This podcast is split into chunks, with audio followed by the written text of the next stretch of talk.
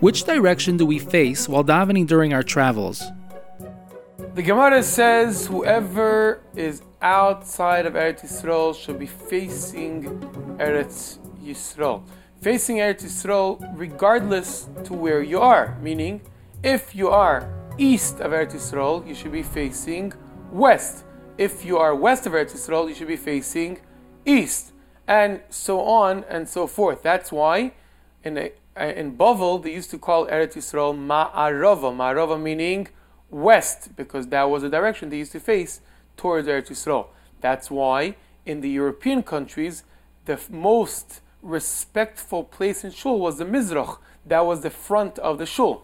Mizrach in Europe was always the place everybody was facing. That's why the rov sat in the mizrach. As I said, in Bavel, which is east of Eretz Yisrael, it used to be the opposite. So regardless to wherever you are, you have to face yourself towards Eretz Yisrael.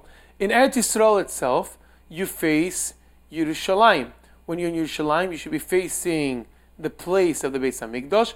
If you are in the Beis Hamikdash, you should be facing the Kodesh HaKodoshim, and that is why Yerushalayim is called, or the Beis Hamikdash is called Tel Talpios. Tel Talpios says the Gemara, Tel, a mountain, Shekol Piois Paines Elov. That all mouths, all requests are facing this specific point, this middle point, which is the Beis Hamikdash, which is the Kodesh HaKodoshim, and from there our tefillis go up to Shamayim.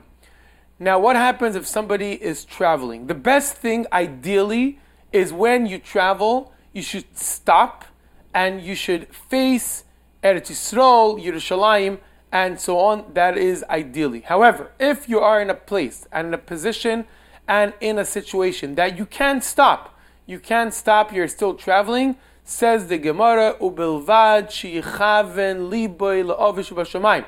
As long as you focus with your heart towards the one above, to the Eibishtir, to Hashem, so you don't really have to stop. You could continue traveling, and as you're traveling, you could daven as long as we said, you focus your heart and your intentions to Shamayim. If you're able to, as we said, you really should face Yerushalayim. How about if you are on a train? A train, a car. Car, usually you can't really stop because by a car, you're usually sitting. However, by a bus, many, many times you're able to stand by a bus.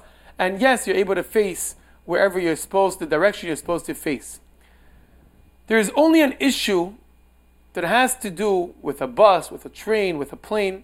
And that is the issue that sometimes you're trying so much to face the right direction and to stand that you're going to lose focus altogether in davening. For example, if you are on a train and there's an aisle and you're standing there in an aisle and you're davening, you may disturb other people may disturb you, and then it comes to a point that yes, technically, physically, you were focused towards Eretz Yisrael, towards Yerushalayim, but you weren't able to focus by davening.